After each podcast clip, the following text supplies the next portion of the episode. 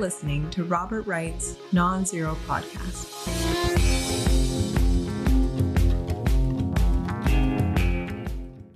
Hi, Anatol. Hello. How you doing? I'm fine.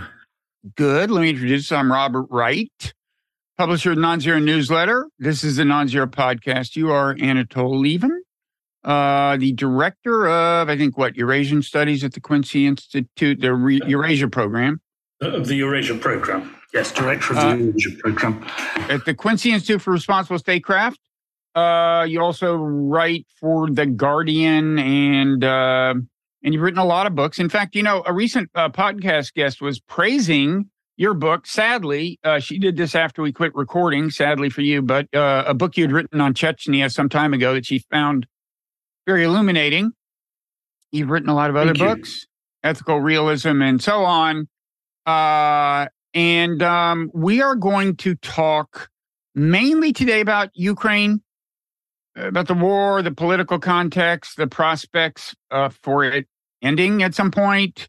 Uh, There's other news today uh, in the former Soviet Union, which I'm sure hasn't escaped your attention, which is uh, the possibility that war is breaking out between Azerbaijan and Armenia. I want to, I want to, I want to uh, get to that a little later, um, unless you have something you want to say about it right now. I mean, apparently, uh, you know, there's this disputed territory kind of enveloped by Azerbaijan. It's ethnically Armenian, and Azerbaijan is attacking it, I gather, today. Is that your sense? Yes. And th- how bad could that get? Well, uh, I mean, for, for the Armenians of Nagorno-Karabakh, I think it's probably game over. Um They, so they're they're going to be, you mean, subjugated or ethnically cleansed or both? Um, uh, in effect, ethnically cleansed. I mean, what may well happen is uh, uh, an agreement um, brokered by the Russians, whereby they will be given the chance to leave um, if they wish to, and I'm sure that the overwhelming majority will leave uh, for Armenia, because their their their position under Azeri rule would be intolerable. Hmm. And this is territory that is, um, do most nations recognize it as part of Azerbaijan, although it hasn't been under their effective control? Is that it? The, the, yes. I mean, the entire um, international community, including Russia, uh, recognizes it as um, as legally part of, of Azerbaijan.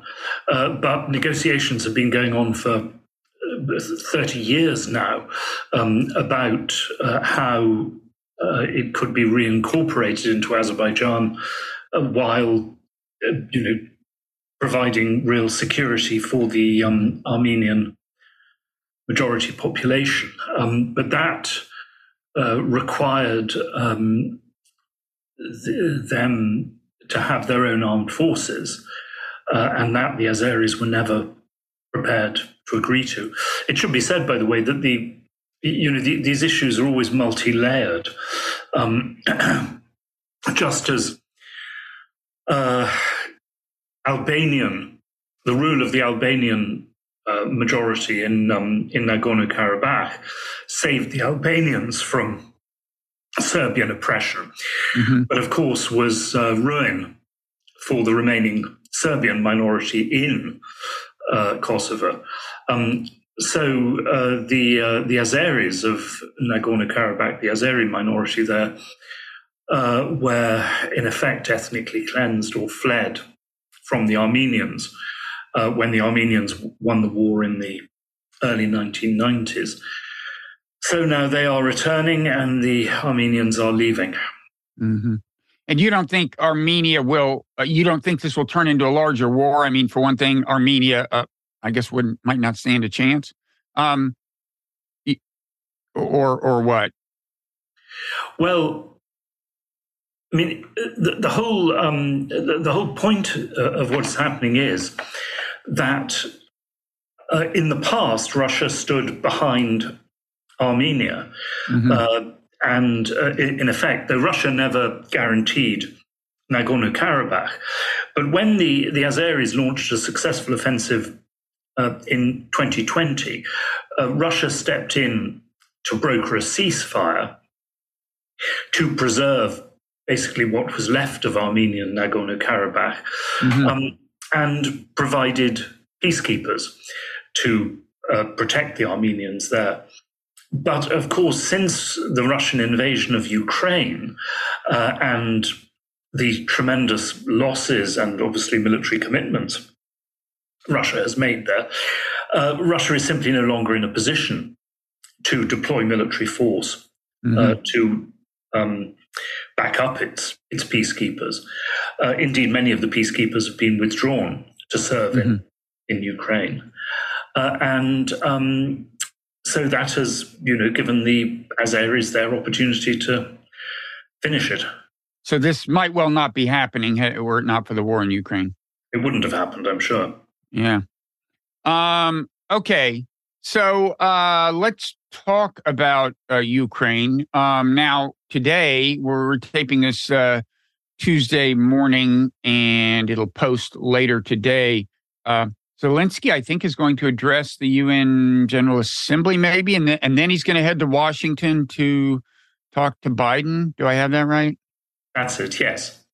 Um, I I mean, broadly speaking, I think we can anticipate uh, some of his themes. Ukraine uh, needs and deserves uh, the support of the world. I assume he'll make that case uh, at the U N, um, and I assume he'll make the case to Biden, but, but I assume that more will go on behind closed doors as well. Do you have a sense for what the contours of the conversation may be between them?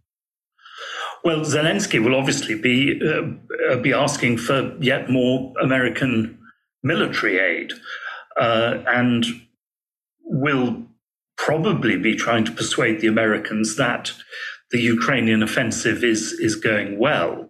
Uh, although this, I have to say, uh, up to now, really does not seem to have been the case. I mean, the big question is: uh, will they finally start to talk seriously uh, about the possibility of ceasefire negotiations uh, with Russia? Uh, or, uh, in effect, will this just be, you know, more of the same? We'll, we'll give Ukraine more support so that Ukraine can go on attacking. If it fails this year, can attack again next year. Uh, the... Ukrainians in over the past year have said repeatedly that they will not, basically will not negotiate anything other than complete Russian surrender um, in Ukraine. The, you know, that Russia should withdraw its forces and give back all the territory that it has taken since twenty fourteen. Well, as far as Russia is concerned, that's a non-starter. No Russian government is going to uh, hand Crimea back uh, to, to Ukraine. Um, the Biden administration has been sort of split and ambiguous on this, because in public it has said that, you know, uh, peace negotiations are entirely a matter of the Ukrainians. But some Biden administration officials in private have said, well, no, we don't think that Ukraine can or possibly even should try to retake Crimea, because then um, either they can't, or if they can, then the Russians will, you know, very likely escalate in the direction of nuclear war.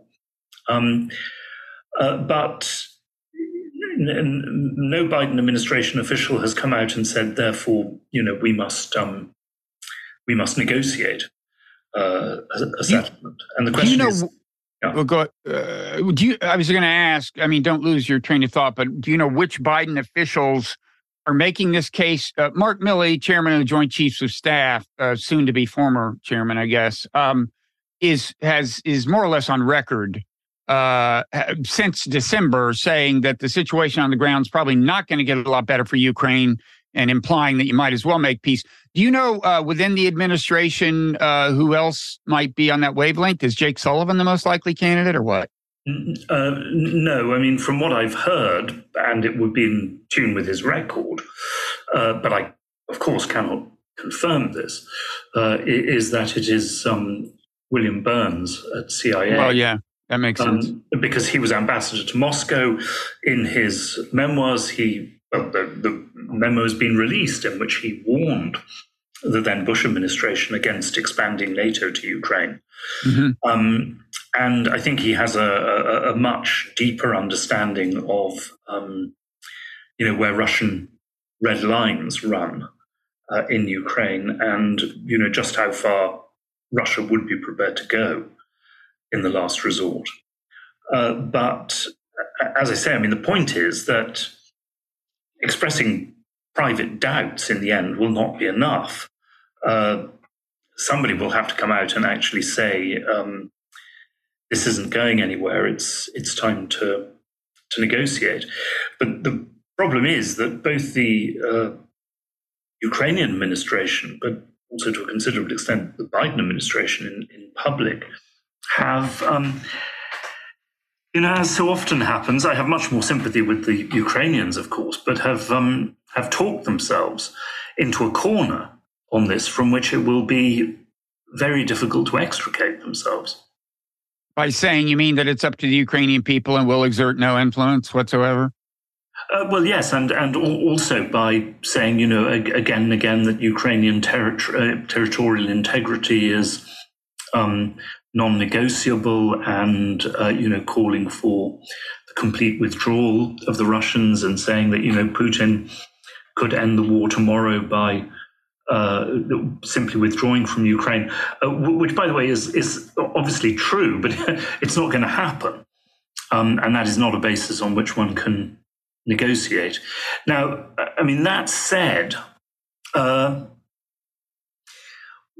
what I think we probably will end up uh, um, with sooner or later, unless we all, of course, end up dead in a nuclear war, is not a formal peace settlement, Uh, but uh, a ceasefire, uh, and then, you know, a little bit like Cyprus or Kashmir, um, you will have a ceasefire, and then you will have, you know, endless negotiations, which probably will never go anywhere, but which uh, will, in, in effect, leave the status quo in place. And the question is, I mean, along what precise lines will the, you know, will the ceasefire line be drawn? It, it seems to me that that is really what they are fighting about now in, in, in Ukraine. It's not, uh, I find it very hard indeed to believe that either Ukraine or Russia can win a complete victory, um, uh, unless there is a, a total collapse on one side or the other. Uh, or, or, of course, uh, the Western support for Ukraine collapses as a, as a result of next year's U S presidential elections. Um, that being so, we are looking at, you know, as we've seen in other parts of the world, a um, probably in the end a, a de facto territorial compromise, but but not a not a formal compromise, because you, you, just as Russia can, no mm-hmm. Russian government can agree to give up Crimea, so no Ukrainian government uh, can ever, I think, officially recognize the loss of Ukrainian territory. Uh, do you think that's true even if they were guaranteed, if the newly configured Ukraine were guaranteed admission to NATO? Possibly, but it's a kind of catch twenty-two situation, because they would basically have to be quite clearly formally offered right. NATO membership first. Um, and uh, uh, until, you know, the war is settled, you'll have many NATO countries which will say, um, and not just a ceasefire, you understand, but actually legally settled. There will be many NATO countries which will say, look, sorry, we can't make that kind of commitment. Because after all, you know, Cyprus Uh, is a case where the ever since nineteen seventy-four, the, the ceasefire has held, basically because the Turks got everything they wanted and then stopped, uh, and are in an overwhelmingly superior military position. But of course, uh, in Kashmir and in, you know, there was a ceasefire from twenty fifteen to twenty twenty-two in the eastern Donbass, uh, but it was repeatedly violated. Mm-hmm. Um, and so uh, a, I, I suspect that a, you know, a ceasefire will not be uh, be enough. The Ukrainians would actually have to agree to a um, a peace settlement with Russia to get into NATO. And at least as things stand now, that will be quite exceptionally difficult. Mm-hmm. for uh, a Ukrainian government to do, uh, unless, of course, they can claim that they were, you know, simply that they had no choice, that that the, right. the West forced them to do this. Well, so that that is perhaps a, a possibility, yes. Yeah, I wrote a piece for the Washington Post in December, uh, uh, probably shortly after Milley started talking about this, saying that uh, Biden would be doing Zelensky a favor by, you know, kind of playing the bad cop. And uh, and so that Zelensky could say, well, America's pressuring us. They control the arms flow. We have no choice. Um, that that aside, uh, th- those politics aside, although I do want to get back to Ukrainian politics, I assume that even if you assume that a ceasefire could be effective for the time being, Ukraine's fear would still be that Russia will build up force and eventually start trying to take more Ukrainian territory. Meanwhile, the political situation in the West will have changed, and so Ukraine will be out of luck, right? I mean, so so in other words, Ukraine, if they're going to accept a formal settlement, they're going to demand some kind of security guarantees, ideally from their point of view, uh, membership in NATO, and you outlined the problems with that. Uh, but they're also going to require some kind of security guarantee. I don't know how formal. If they're going to even accept a ceasefire, right? Security guarantee from the West, some some credible form of commitment from the West. Well, yes, but I mean, it, it, short of NATO membership, or even actually including NATO membership, uh, it's very difficult to see, you know, what that w- will actually be. Um, because, you know, once again, uh, yeah. America and the West did not save um, Cyprus from Turkish invasion. Uh, mm-hmm. And despite, uh, as we can see today in Nagorno-Karabakh, despite um, uh, endless statements, um, uh, the, the, the West is not going to do anything concrete to save them. Armenian population of Nagorno-Karabakh. I mean, the thing is that, you know, when it's a question of sending your own troops, especially, I mean, sending your own troops and risking nuclear war, um, commitments may not count mm-hmm. for very much. Um, mm-hmm. And especially, of course, if America, God forbid, gets into a position where it is really facing war with China in East Asia, Um, then it will be largely up to the Europeans to come to Ukraine's defense. Well, the Poles, maybe, yes. Uh, but I mean, anyone who thinks that the Germans and the Dutch are going to go and fight in Ukraine, you know, really hasn't um, looked at their record in recent years. Mm. So uh, it may not have escaped your attention that uh, kind of the logical implication of your analysis is almost complete hopelessness so far as uh, bringing the war to an end anytime soon. Well, depends what you mean by soon. Um, I mean, th- this year I find it doubtful. Um, but, you know, in the end, uh, if, you, you know, Ukraine has suffered such terrible casualties already, it cannot go on attacking and attacking without success. Mm-hmm. Indefinitely. I mean, already you, you see massive evasion of military service in, in Ukraine, as well as in Russia. And on the Russian side, well, you know, their best chance of, of a greater victory is, of course, precisely for the Ukrainians to exhaust themselves and then for Russia to, to counterattack. But I think, I mean, almost like in in the First World War, uh, what we've really seen in this war is the degree to which shifts in military technology, for the moment, really favor the defensive. Um, and so if Russia goes again onto the defensive, the offensive, then um, perhaps yeah. it will suffer the same fate as the Ukrainians. And eventually, Uh, I mean, unless they're prepared to fight, I mean, a hundred years war. Um, uh, but both sides will eventually decide that, you know, further losses are not going to bring them any further serious gain. Mm-hmm. Uh, so I suppose, I mean, just, it's a question of time, but it's a, also a question of just how many people will have to die um, yeah. before they this, come to this realization. This this uh, question of whether the technology uh, has rendered offense problematic uh, really occurred to me for the first time in, in the wake of this uh, kind of supposed breakthrough in the South. I mean, as you know, uh, Ukraine did succeed in uh, inserting some of its troops in the Russian uh, tren- trenches that are part of the first big defensive line, but it doesn't seem to have gotten any armor across uh, the part of the line that is designed to stop armor. And and I just uh, and and so that's it's been two or three weeks since what was reported as as some kind of uh, breakthrough the line happened, and there has not been much in the way of further advance. And it just occurred to me that, like, you know, the old conception of a breakthrough is like, okay, there's this big gap you've got. Now you can pour your armor through. Just is less plausible when one of the main problems your armor faces is drones, not like other tanks, right? Mm-hmm. And and that is, are the drones the main uh, the main thing that you think have rendered uh, offense more problematic than it used to be?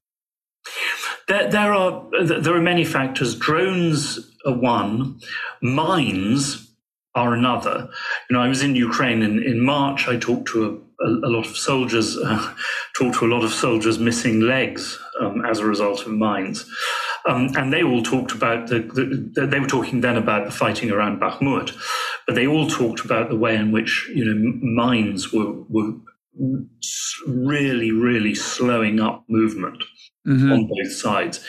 And then, um, Uh, satellites uh, have played uh, a role somewhat, you know, reminiscent of the First World War. In the First World War, to break through trench lines, you had to concentrate troops in such large numbers that for weeks in advance, uh, the other side could know exactly where you were going to attack mm-hmm. uh, and could deploy its forces in, in response. Well, today, of course, satellite technology uh, gives that Uh, ability, and satellite technology, uh, particularly on the Ukrainian side, of course, um, but now also on the Russian, has has been, you know, critical basically to identifying where the enemy is concentrating, uh, and um, you know, deploying your your forces uh, in defence.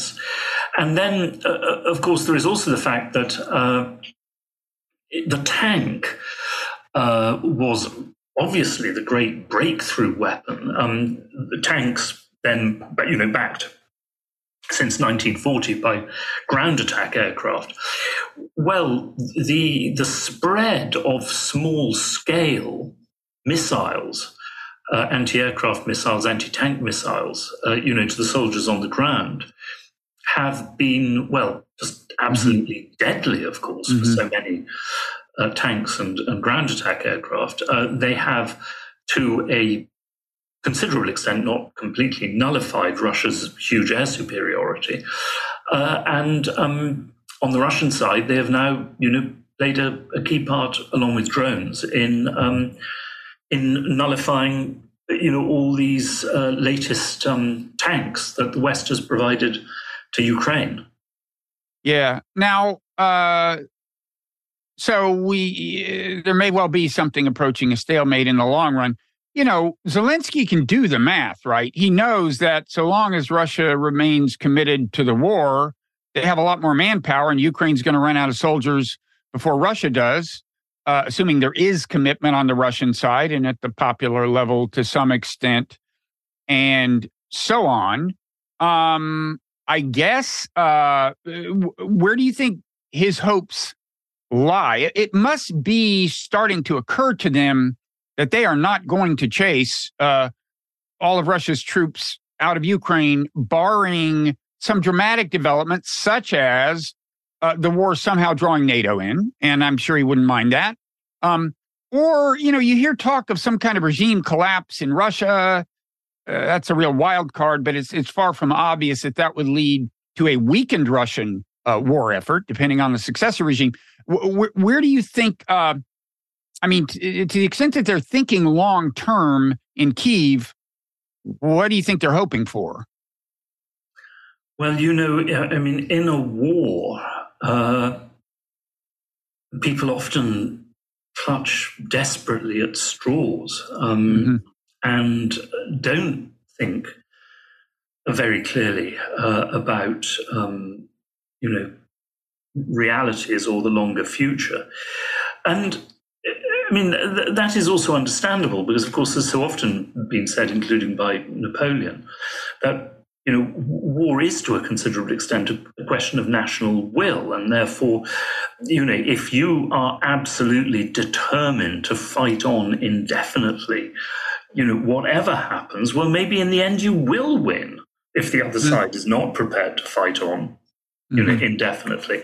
But of course, there is a very fine line between that kind of determination uh, and um, stupidity, or oh, not stupidity exactly, but obstinacy, um, mm-hmm. you know, just a refusal to, to, to, to recognize reality.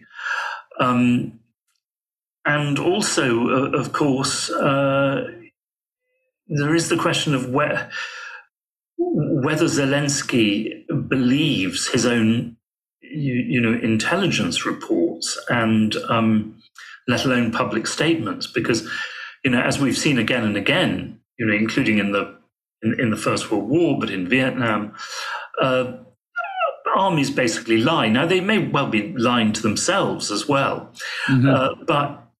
You know, the Ukrainian forces, uh, as do the Russians, by the way, you know, keep putting putting out figures for Russian casualties, which, which are totally unbelievable. Right. You know, fantasies.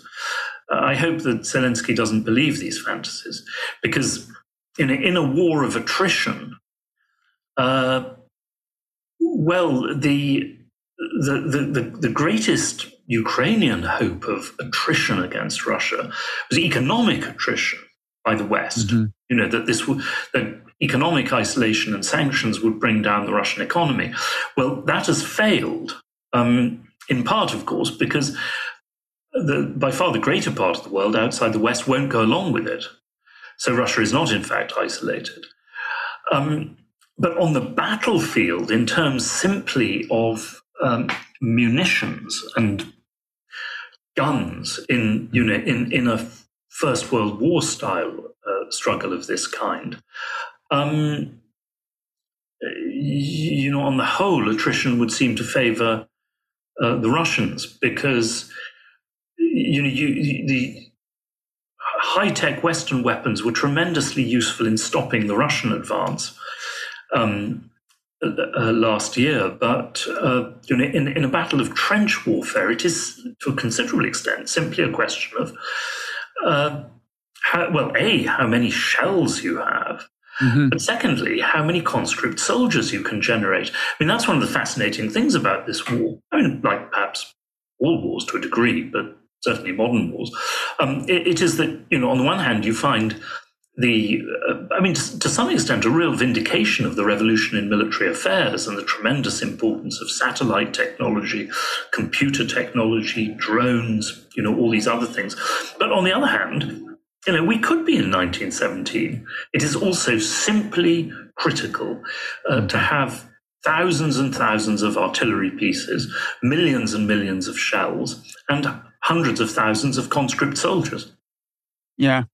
I mean, I, I suppose you can imagine some kind of uh, technological breakthrough in the sense of, like, the U S right now secretly working on just very cheap drones that are kind of newly effective or something like that. But I mean, barring, and look, Russia, if any, has been at least as impressive in the West, I guess, as the West in uh, marshaling, um, you know, kind of drone uh, drone armament. So who knows? But um, in, in terms of, uh, but, but certainly barring that, yeah, it just seems like a long, hard slog that goes nowhere in particular, and that probably um, favors Russia in the long run. Um, I want to uh, let, let's let's get a little more into the the psychology and politics at play on both sides. I wanted to ask you, you said you spoke to a number of Ukrainian soldiers, uh, a number of them amputees. Uh, I, I'm wondering what sense you got from them in terms of the ongoing level of commitment in Ukraine and anything else they said that's of interest. I want to first ask, like, when you go there, how are these people selected? Are they like, does Ukraine choose the soldiers you get to talk to, or do you have a sense that these are representative? Well, in my case, no. Uh, I mean, it, it, no, it, Ukraine didn't choose them. Uh, no, I mean, the point is, uh, I didn't go to the front line um, precisely because for that you need official permission, and then of course uh-huh. you are uh, followed. You know, you you are embedded with a unit they choose, and they keep an eye on you. No, right. I mean, I, I just I um, uh, found veterans unit to talk to in Kyiv. Uh, I visited uh, a hospital um, in uh, f- for amputees, uh, a clinic that was fitting them with artificial legs um, in the city of Dnipro. Um, but then I ended up in hospital myself in Zaporizhia as a result of an accident, um, and there were um, you know wounded soldiers there as well. Mm. So this was uh, well, I mean, it was it was selected in ter- sim- simply because. The great majority of the soldiers I talked to um, uh, had been wounded, uh, but it wasn't selected by right. the Ukrainian okay. authorities. And what was the what was the sense you got from them?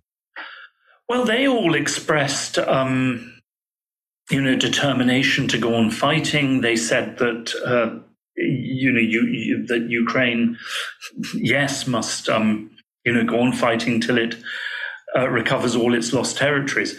Um, But of course, one never knows. They are probably going to say that to a to a Western journalist. Mm-hmm. Uh, some of them undoubtedly were no question of, of, of absolute deep commitment, even ones who had been very seriously wounded, um, especially among the officers.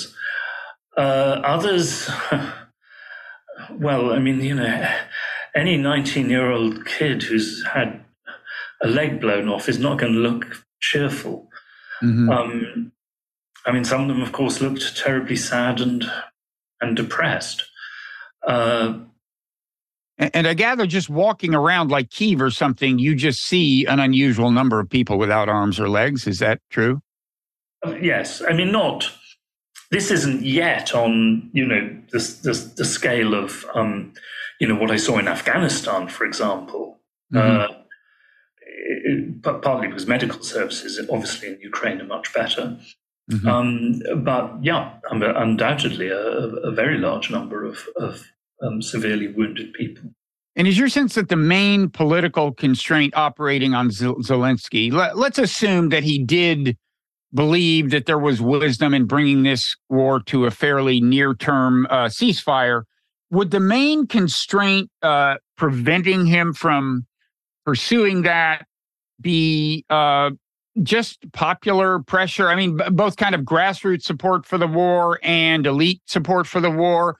I mean, of course, it's been encouraged, I understand, by kind of, you know, a fairly, a somewhat government-controlled media, th- this attitude that he uh, uh, of uh, un- pretty unstinting support for the complete expulsion of Russians from the Ukraine, but I, but but I also from Ukraine, but I also think I also gather there's a, there's just a lot of heartfelt support for the war, both the grassroots and elite level. Is is is that the main thing that would be uh, holding him back in this scenario, or is there something? Are there are there other political forces at work?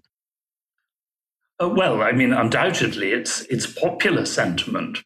Mm-hmm. Uh, but, of course, I mean, in particular, it is military sentiment. Um, and uh, also the um, uh, the feelings of the ultra, the extreme nationalist military groups like Azov, who have grown colossally in terms of power and influence as a result. During the war? As a result of the war? Well, yes. Because they have fought very, very bravely. And in particular, I mean, Azov's tremendously courageous and stoical defense of Mariupol, you know, gained them great respect. Mm-hmm. Um, wars do that. Uh, that, however, uh, does not mean that it transformed them into, uh, you know, liberal democratic, pluralist political actors. Um, and, you, you know, some senior Ukrainian officials themselves have said on the record that if uh, Zelensky um, tries to negotiate even a, a ceasefire with Russia without regaining all Ukraine's lost territory, in, in the words of one of them, he will have signed his, his political death warrant. Mm-hmm. Uh, also, I have to say, every Ukrainian analyst and journalist I talked to said that uh, they expected the, the Ukrainian military commander, General Zaluzhny, to run for president in future, uh, either in succession to Zelensky or against Zelensky, if the circumstances seem right. Of course, for now, they've postponed all elections uh, on grounds that martial law applies so long as the war goes on, right? Well, yes. And of course, the interesting question there is, um, what do you mean by how long the war goes on? Mm. Uh, until a ceasefire or until a final peace settlement? If it's until a final peace settlement, they, there may never be elections in Ukraine again. Mm.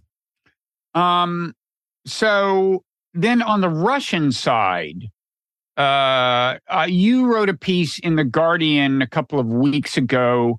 Started out talking about Prigozhin uh, and his demise, wound up getting into kind of the political forces impinging on Putin so far as uh, his attitude toward continuing the war or being willing to uh, do a ceasefire are, are concerned. And uh, I I took away from that that yeah, he might well be ready for a ceasefire, but but maybe you can um, tell me if I got that wrong. My my sense was that you were you were saying that yes, he he faces uh, you know uh, you know pressure from the nationalist right to continue the war until they've conquered more of Ukraine, but the nationalist right is somewhat under control. Actually, has been weakened uh, by the the killing of Prigozhin, perhaps uh, something that they're not entirely happy about. Also, perhaps. Um, but that, uh, you know, most people, it, it, it, you felt that Putin could sell to most Russians and, and many Russian elites the idea that if the war stops now, this is victory for Russia. Do I, do I have that about right? Well, that is certainly what a majority of my informants told me, yes. Mm-hmm.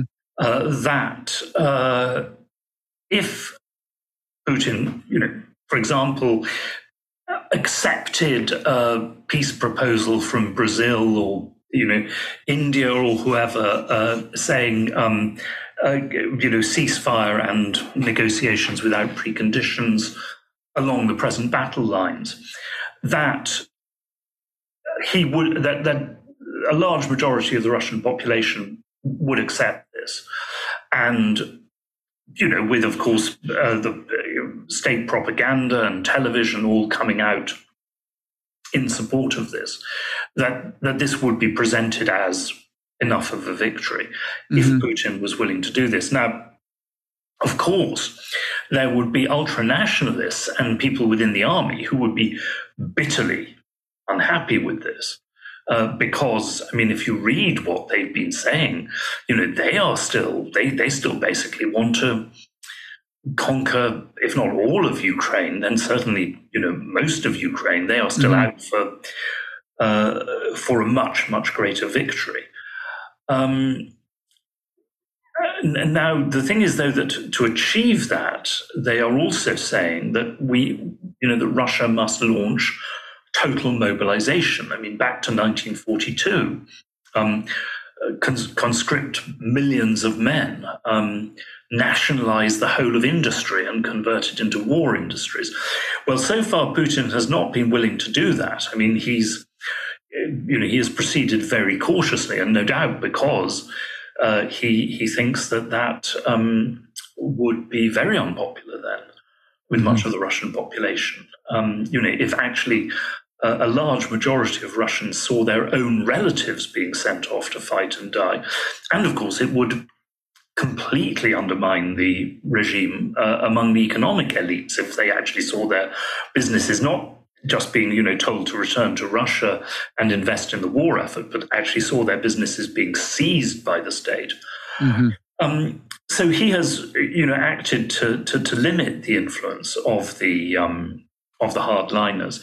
But what, of course, we don't know, it's pure speculation, and by the way, I mean, none of my Russian informants claim to know either, is exactly what's in Putin's own mind.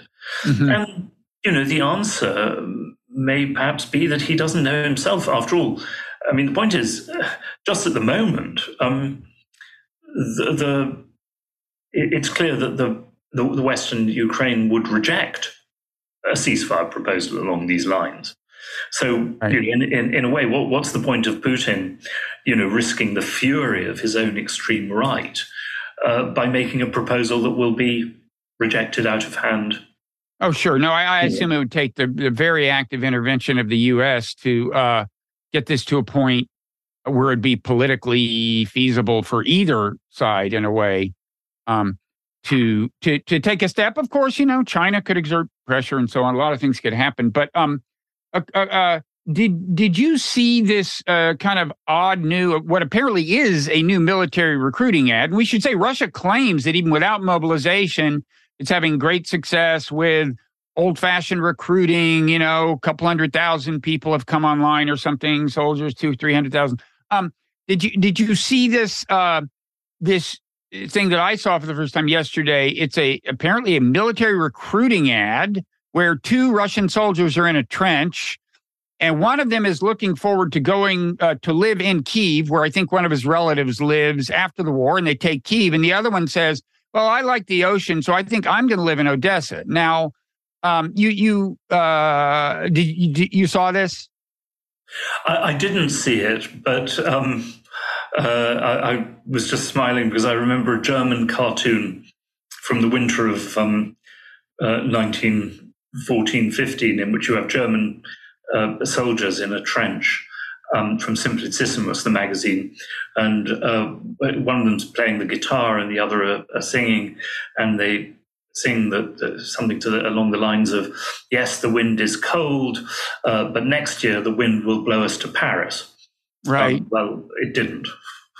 um, no, no, and and And I, I wouldn't uh, necessarily hold out ho- uh, hopes if I were Russian for uh, early major progress, but I thought it was interesting. I mean, if you haven't seen the ad, it, it uh, uh, maybe you can't comment, but like what it says that the government is now uh, raising these kinds of expectations. Now, it could well be that the ad was just put out by the defense ministry and Putin didn't sign off on it. Who knows?